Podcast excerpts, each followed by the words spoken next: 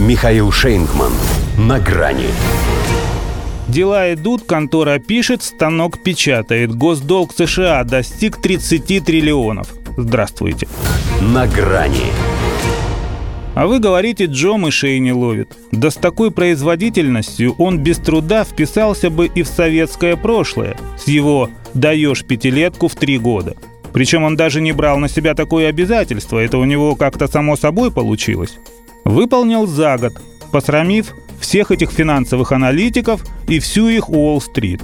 Ожидали-то, что случится это ближе к концу его первого срока? А вот и нет. Исторический максимум, будьте любезны, государственный долг США впервые превысил 30 триллионов долларов. Да, пусть так совпало, как в Афганистане. Тоже копилось, но досталось Байдену. Однако и он ведь руку свою приложил. Это стало результатом триллионных инвестиций со стороны федерального правительства в борьбу с пандемией коронавируса, включая 5 триллионов долларов для выплаты расширенных пособий по безработице, меры по поддержке малого бизнеса и стимулирующие выплаты.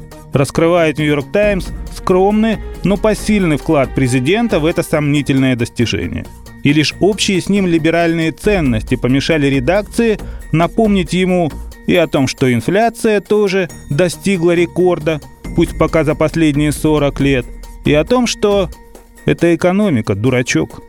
Предвыборный слоган, обращенный к Джорджу Бушу-старшему, Билл Клинтон, не будь он с Джо Байденом одной демократической крови, вполне мог бы адресовать и нынешнему хозяину Белого дома.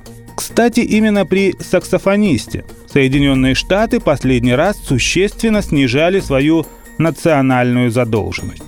Потому что, когда в Вашингтоне произносят слово «кризис», то первым у всех на устах возникает вопрос, где ближайший авианосец. Это тоже из него. Сам он, убивая Югославию ради своей внутренней забавы, задействовал сразу три. Байден же пытается использовать один, но, как он вероятно думает, непотопляемый – под названием Украина. Впрочем, вряд ли эта война ему хоть что-то спишет. Слишком высокий у него КБД. И это не потому, что насморк, а потому что коэффициент бесполезного действия. Правда, госдолг – это совсем не то, из-за чего у них принято переживать. Вы их станок видели? То-то. Вот где перпетум мобили.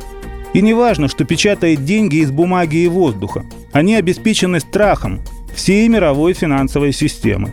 Страхом потерять то, чему она привыкла с тех самых пор, когда небо казалось чище, солнце ярче, а доллар зеленее.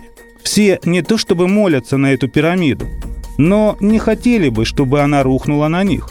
Потому что американский госдолг – это же еще и как большая мусорная свалка. Она ведь тоже показатель благосостояния и звериного аппетита. Да, растет, да, попахивает – но если принюхаться и перестать обращать на это внимание, то и жить можно. Так они, собственно, и делают. И только люди со стороны, да и то, если они с хорошим обонянием или даже чутьем, понимают, как все-таки от этой Америки смердит. До свидания. На грани с Михаилом Шейнгманом.